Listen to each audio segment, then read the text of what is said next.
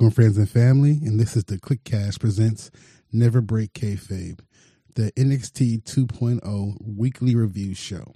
I'm your host, Big Ron Stud, and as always, like and follow our Facebook page at the CliqueCast. Go ahead and find us on Instagram at CliqueCast333. You can find us on Twitter at at CliqueCast1. Hopefully, you are streaming us on one of the many streaming services we are on, but we can be found on Spotify, iHeartRadio, Anchor, Spreaker, Google Podcasts, and many, many more to come. Okay, with that out of the way, only took me like four takes this time. All right. Today we are reviewing In Your House, the NXT 2.0 special. They're not pay per views anymore. I got to stop using that word but that's what they are to me. Damn it, they're still pay per views to me. But today we're going to be reviewing In Your House. Actually, today is a very special CliqueCast 2.0. Because today we're actually going to have Jimmy Jam joining us later on to talk about the state of AEW and all the things that's gone on since Double or Nothing. So um, we'll have basically two podcasts in one. Um, I'll be talking about NXT 2.0, and then Jimmy Jam from the CliqueCast will join us. We'll switch over to actual CliqueCast and not just CliqueCast NBK, and then we'll be talking about uh, what's going on in AEW and all the things with CM Punk and MJF, and a lot of inter- interesting topics to cover. So, want to make sure that's clear while the show may be a little doubled up today. So, anyway with that being said, let's go ahead and focus on In Your House today. So, wow, In Your House. NXT 2.0 put on a hell of a show once again. Um, damn it, NXT came uh, came out and showed out. I thought it was a really really good show, top to bottom. There wasn't anything terrible on the show. Um, all the matches really, I thought, hit home. I shouldn't say hit home. All the matches pretty much worked. The um, we'll get into the main event and how I thought it could have been a lot better. It wasn't terrible, but it wasn't. We'll get there. I guess uh, I'm just thinking about that in comparison to the early part of the show. The early part of the show was really good, and uh, I think the the thing that probably left the most to be desired was the main event matchup. But anyway, we'll get into this. So let's start. The show starts off with um, LDF versus the family. Um, kudos to these guys for putting on a banger for the opener. Really good match. We got to see uh, Donovan Stacks and Tony Two. I don't know what their names are. I'm not going to lie. His the family's names are Tony D'Angelo, Stacks, and Two Dimes. Um, I'm assuming they're a lot more um, green in the business or they're they're um, much younger in the business compared to uh, Legado de Familia. Legado de Familia. Um, I'm familiar with actually um, Joaquin Wilde, who was Zema Ion in the Indies and DJ Z and Impact. Um, not as familiar with um, Cruz del Toro, but obviously Santos Escobar was well traveled and, and, did a lot of work. And if it was a AAA or CMLL, don't quote me, I'm not sure but um, he clearly is has a lot of experience. And I only say that to say that um, hell of a match. I thought the family did a great job in the match. Legado obviously working their tails off and making everybody look good in the match. Um, I didn't feel like they led the family around in the match as being the more experienced and what I thought was going to be the heels. Um, and we'll get into that too. Um, they didn't lead them around like I thought they would have. I thought the family held their own very much against um, Legado and really good back and forth, really entertaining opening match. Um, let's see. Let's see. There. Um. Now, what I noticed, I think I talked about this before. Um, I figured that the family were going to be the heels. I'm sorry, we're going to be the um, baby faces in the match because America loves uh, Italian gangsters. They love the mafia, and they're not really going to go for the, the dark skin um, uh, drug pushers that Santos and his crew were pushed as. So I figured, okay, we got our heels, we got our faces. Um, the the audience, on the other hand, were huge into Legado. They were huge Legado uh, chants early on the match and often. And I'm not saying they were booing or going against the family, but I definitely felt like the uh, crowd at Full Sail had very much embraced LDF. El Legado de Familia. I have to say that. Um, so great back and forth. Um, the crowd was really into it. There's a "This is awesome" chant somewhere in the match. Um, let's see. The match ends basically with um, Alba Fyre. Alexa Lopez hands out the brass knuckles to Santos, and um, one of the family members grabs a crowbar. You know, both of their weapons. Um, the crowbar shot gets missed, and I think one of the family members gets hit or something like that. They take the crowbar and they missed, and they Legado takes the crowbar, swings at um, I think it was Cruz de Toro actually took the crowbar and swung and missed at one of the family members. Um, as Santos got the nuts, Tony D'Angelo got in there and kicked him in the gut, grabbed the nuts and knocked him out. And um, actually, I believe one of the family members rolled up um, Santos Escobar for the pin. So um, there you have it.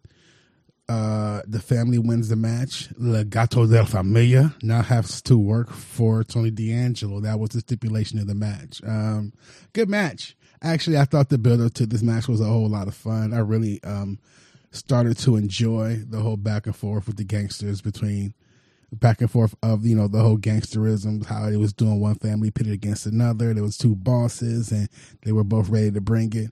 Um, also, want to mention early in the match, actually, actually when the match first started.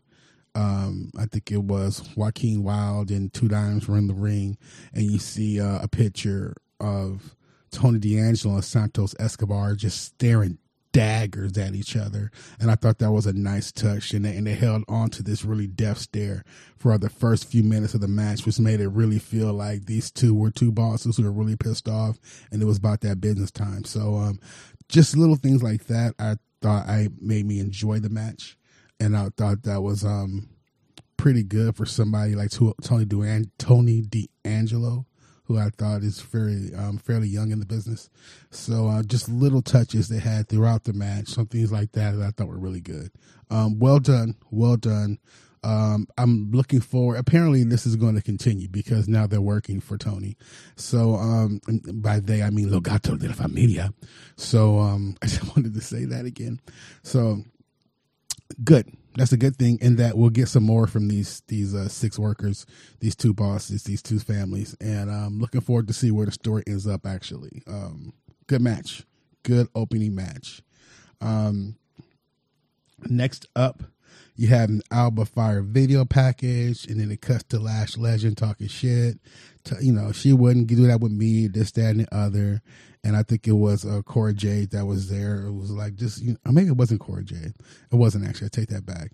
But um, somebody was there who was like, "Why don't you go handle her then, do something about it?" And then she refused, and so whatever. So I guess we're gonna get Lash Legend and um, Alba Fyre at the um, next NXT show with Alba Fyre definitely definitely beating Lash Legend because she's falling and she won't get back up. Um, next up, we have the uh, Women's World Tag Team Championship match with Kayden Carter and Katana Chance versus the Toxic Avengers. I know they're Toxic Attraction. I just like saying Toxic Avengers. Gigi Dolan, Gigi Dolan, and Jacy Jayne of Toxic Attraction. Gigi Dolan if she was married to a former then deposed religious leader, she would be Tammy Faye Bakker. The girl is thick and she's not getting her props. She um she got it going on. Go ahead with your bad self, girl. Um, I feel like Jacy Jayne and Gigi Dolan are like former porn names. I need to look it up. I know they were. I'm not that I'm into porn. Anyway, too much information. But I'm pretty sure they were. That's what they sound like to me. That's what they look like when they come out. They give off the porn star vibe. Um, I'm a fan. So there. Toxic Attraction is out there. Um, and Kayden Carter and Katana Chance look really good, actually. Um, lots of really good tag team moves, you know, um, throughout the match. It made them look like they had worked together for a long time. Um, but as what I figured, the match ends up with a um. Let's see. There was a punch from the outside and a bridging suplex from Gigi Dolan and she pins one. I, I think it was Katana Chance. She pins one of them, and Toxic Attraction wins. Uh, solid match, you know. Um, I really thought that uh, Kayden Carter, Katana Chance worked well. I would like to see them get another shot at some point at the World Tag Team titles once they build those two up as credible um, threats to Toxic Attraction. Um, I think they definitely have a lot of potential as as tag team, a women's tag team. I, an actual team, an actual unit, because that's what they look like to me. As a well, not opposed to well, Toxic Attraction, they work well as a team. I give them that. It's just that the other two definitely have more moves and um, look like their work together was a little bit more crisp than the other two. But it was a good match. Don't get me wrong. I'm not putting down Gigi Dolan and Jacy Jayne at all. Uh, I think they do a good job in the ring too. And um, yeah, good match definitely, uh, definitely, definitely the second match brought it to. Uh, good time so far. This is a good show with these first two opening matches, and now we're getting into the match I was looking forward to throughout the um throughout this whole show. The one, uh, the two matches I was looking forward to were going to be the Family versus LDF, and uh, this match, Cameron Grimes versus Carmelo Hayes. And as I said before, these two have fantastic chemistry together in the ring. Their money, um, even in promos, their money together. Um, the match starts out with some really good back and forth, some believable back and forth.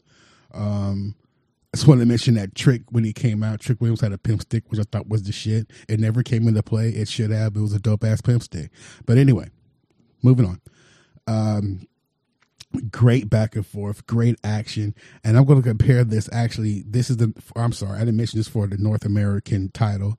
I'm going to compare this to the world title match when I get there, but lots of action, really good storytelling where, um, Carmelo Hayes, who would hit a move, and Cameron Grimes would counter it or come back with another move. He has something for Carmel. I'm sorry, Cameron Grimes always has something to come back with for um, Carmelo Hayes.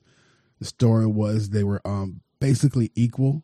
As you know, Carmelo Hayes believes he's better than everybody, and Cameron Grimes is showing that he can match him move for move. And they're going. There's a lot of good back and forth. Trick Williams does get involved in the match. He tries to tie Cameron Grimes' um, hand to the ring rope with his rag, with his bandana, which was really goofy looking. But anyway, back and forth. At one point, um, Trick Williams grabs Cameron Grimes' leg, and Cameron Grimes gets out of it and hits that like country stomp when he jumps on you and stomps you out. Basically, his finisher. He hits that on Trick Williams on the apron.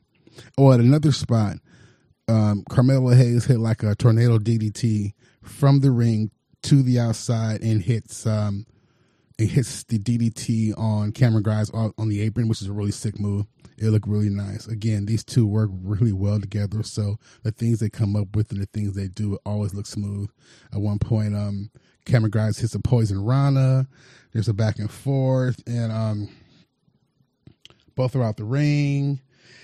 Like I mentioned before, Trick Williams grabs Cameron Grimes' leg, and then Hayes hits a um. Oh, I just jumped all over shit, huh?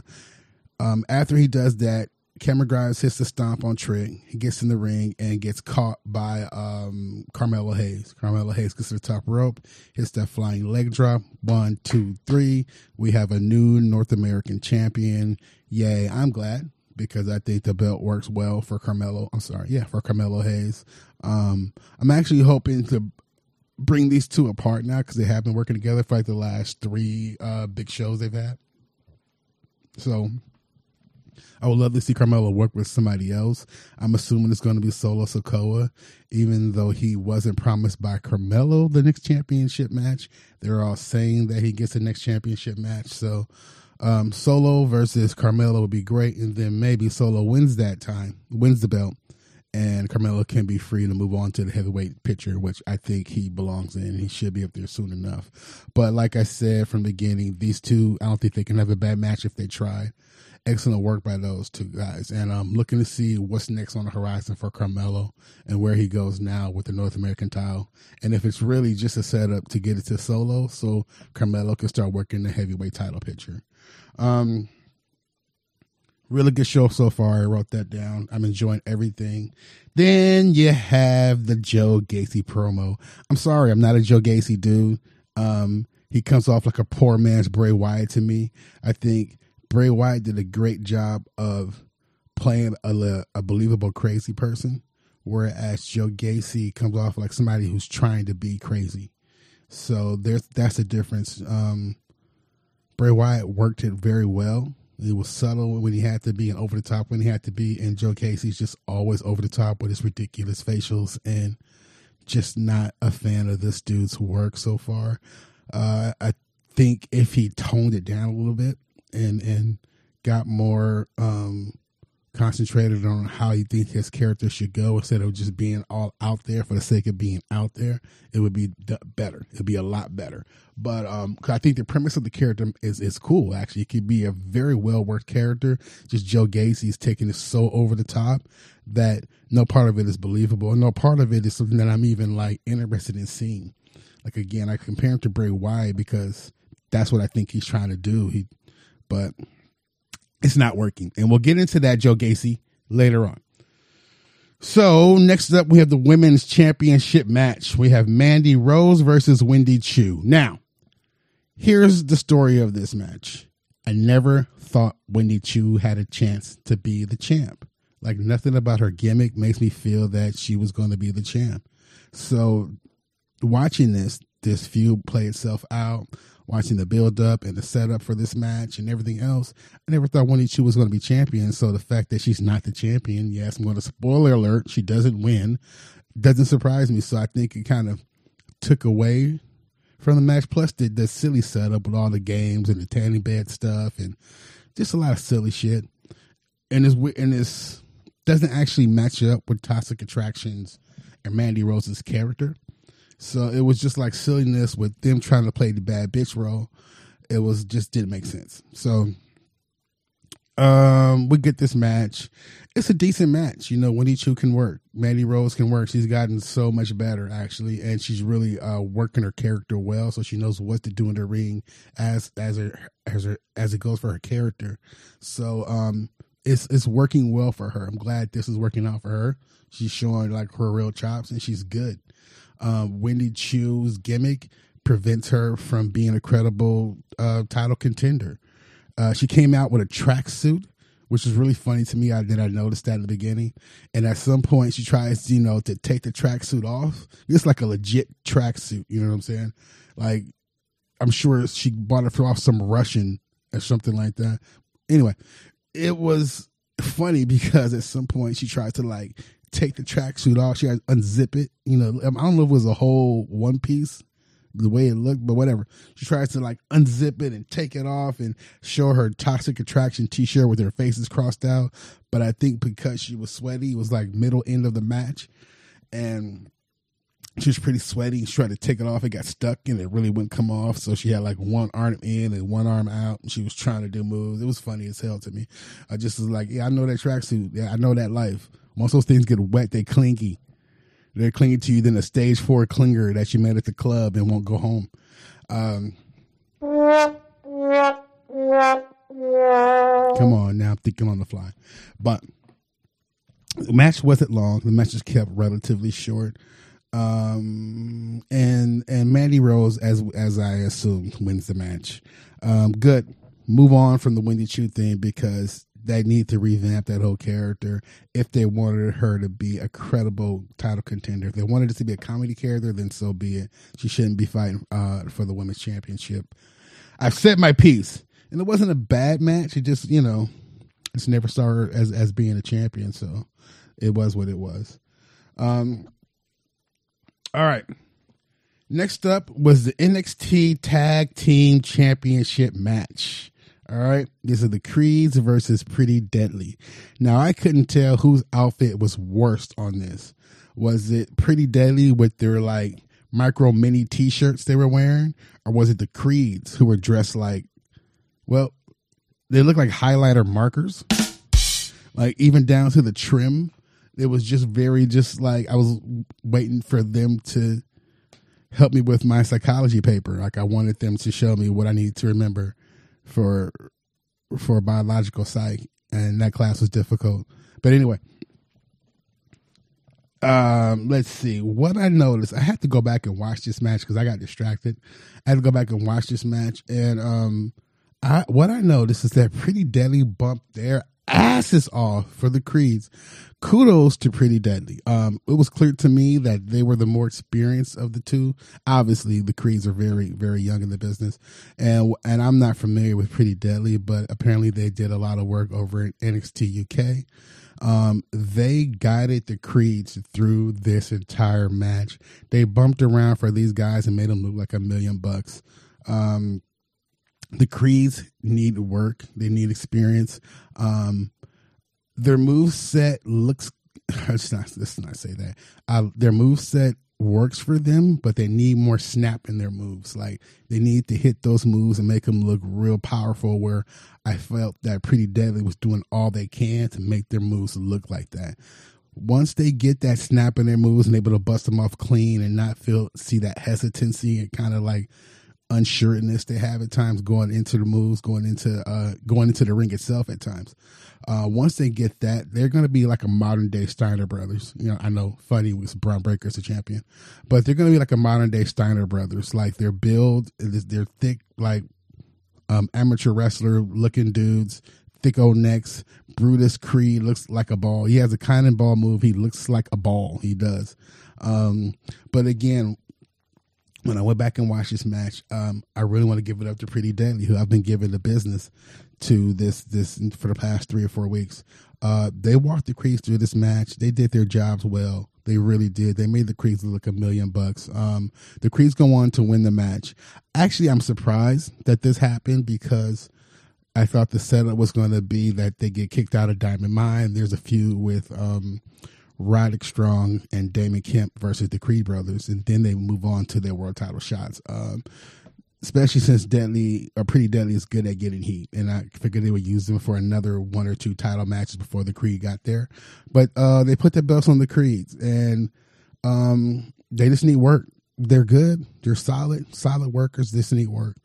Um, I like the match. And uh, again, shout out to Pretty Deadly for really doing their jobs well just the Creeds needs to get a little bit better and tick and putting those moves over that they do. And once they do that, this is going to be a top notch team until they get destroyed by by the big machine and Raw and Vince McMahon, and they become something ridiculous. They're going to become the new Pretty Deadly. That's what's going to happen. And God help me if they put Brutus in a half micro mini shirt. So, final match. Final match was going to be NXT World Title match. Um, this show was not long, two hours and fifteen minutes, and I'm not mad at that. Uh, good job doing that. It was, I, I guess you can almost say, was it a, was it a regular NXT show? No, it was paced well. Um, and I, I thought after noticing it was wasn't was only two hour uh, show, I wasn't mad. I thought it was a they've done a great job pacing the show and putting it out there and easily digestible for what is going to be to a lot of people a completely new crew of wrestlers that they're not familiar with. And so getting them a show that is kind of in and out that you can enjoy and doesn't drag on is exactly what this what this uh, group of wrestlers needed. So the NXT World Title match: Bron Breakker versus Joe Gacy. All right, a lot of punch kick, a lot of punch kick, a lot of rest holds. Um, the stipulation in this match was that if Bron Breakker loses his cool and does something to get disqualified, then he will be um, he'll lose the title, and Joe Gacy will be our champion, which nobody wants to see. Uh, again, Joe Gacy, poor man's Bray Wyatt, his facial suck. He's trying to be crazy. He acts like he's trying to be crazy instead of being a crazy person. He's way over the top, and, and true craziness is a lot more subtle than that. Trust me, it's in my family. So in watching this match, I noticed there were a lot of rest holds, a lot of punch kick. Um, Joe Gacy was clearly more experienced, and I thought he was, as the heel and as a more experienced person, he was getting um, Bron Breakker through this matchup, but it was very slow, slow paced. And I even at one point was wondering, what are they building towards? What are they building towards? It seemed like they were building towards a big spot. Um, very slow paced match. The Druids get involved like once or twice throughout the match. Um, what was wrong to me is I, I talked about it or I brought it up a little earlier. What was wrong with the match to me was that with there being the stipulation that if Bron gets disqualified, he loses the title. Joe Gacy didn't do enough to upset Bron Breakker. It was like again, a straight match through, and then what the spot that I talked about that they're building up to because it was a slow pace match, and what they were building up to was when Joe Gacy grabs a chair. The Druids get one of the Druids get up on the ring apron to distract the ref. He slams a chair on the mat and drops down, you know, Eddie Guerrero style, indicating that Bron Breakker hit him with the chair. Um, and that was the spot they built up to, as far as the whole disqualification angle of the match. Uh, the referee's about to call disqualification, and to another referee slides into the ring and and tells him no, it didn't happen. So it was like that close to the title being changed. And um, other than a chair shot at the end where the chair comes back into play at the very end, um, that was the only two times where Joe Gacy really tried to to tempt Bron Breakker into um, into disqualification. Um, poorly done, poorly done as far as the layout of the match. I remember when this same similar match happened between Christian and Randy Orton. Christian did things throughout the match to try to taunt Randy, to try to piss him off, to try to get him off his game. And finally, Randy kicked him in his nuts. So it was like, it was the whole point of the stipulation is to do things throughout that match to tick off Bron Breakker to get him to do something to get disqualified, and that didn't happen. Um, at one point, there was a cool spot where Joe Gacy gets speared off the ring apron and through the table, which could that have been a disqualification? I don't think so. No, obviously not. But it, that that stipulation only played out in the ring once, really. And the second time was when Bron Breakker grabs a chair and goes to swing it, and he hits ends up hitting one of the druids. The referee was right there, and he gets out of the way, but he ends up hitting the, one of the druids. Joe Gacy goes for his like handspring hands hands goes for a springboard move. hand springboard hand spring move. That's where I'm trying to say. And Joe, I'm sorry, Bron Breakker hits Joe Gacy with a spear, and then the gorilla press for the slam. Gorilla press into the power slam for the win. Um, slow pace match, not a lot to it.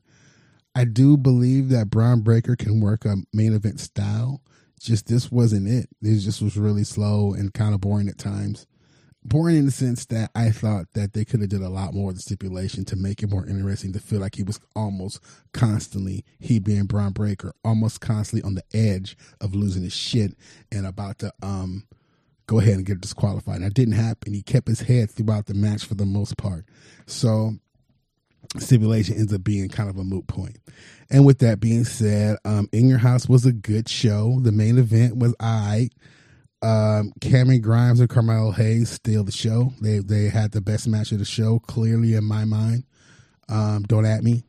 Uh, surprisingly good match between Legado del Legado de Familia and the family. Um, surprisingly good, and I'm looking forward to seeing this story continue. And uh, kudos go out to the uh, World Tag Team match, Pretty Deadly versus the Creed Brothers. Uh, Pretty Deadly bumped their ass off and made the Creeds look great. And looking forward to seeing what happens with the Creeds as world champions. I'm hoping, um, I'm I'm knowing they're going to get better, but they definitely need a lot of work. And I'm still a little surprised they put the belts on them this early because I, I, thought that storyline was going to play out with Diamond Mine a lot differently. So uh, again, we'll see what happens next. Uh, overall, solid show, really solid show. Paced well, didn't go on for too long. Um, everybody did did a good job of, of representing NXT 2.0. As much as I wanted to shit all over this company and make NXT 2.0 reviews be uh, a show where I just bang on it terribly, it's not that it's actually turned out to be really good. I'm into Carmelo Hayes and Trick Williams. Um, I'm hoping hoping that Cameron Grimes sticks around and doesn't get bounced up to uh, Raw and get lost in the shuffle. Um, definitely want to see what happens next with Toxic Attraction. Uh, a lot of good stuff there. A lot of good workers there. and um, some entertaining stories. The world title picture hopefully is moving on far from Joe Gacy, and um, at some point I want to see Carmelo Hayes in that picture. But so far so good. NXT 2.0, very good show, very good show. Enjoyed it a lot, and I'm looking forward to more. So now we're going to have. Next up is the CliqueCast show where Jimmy J will be joining me for an update on AEW and what the hell is going on with those guys. It's been a lot of shit that went down with AEW, and I thought bringing in Jimmy J to talk about it on the CliqueCast would be fun. So, see ya when we get there. What's up, my man, Double J? Holla at me.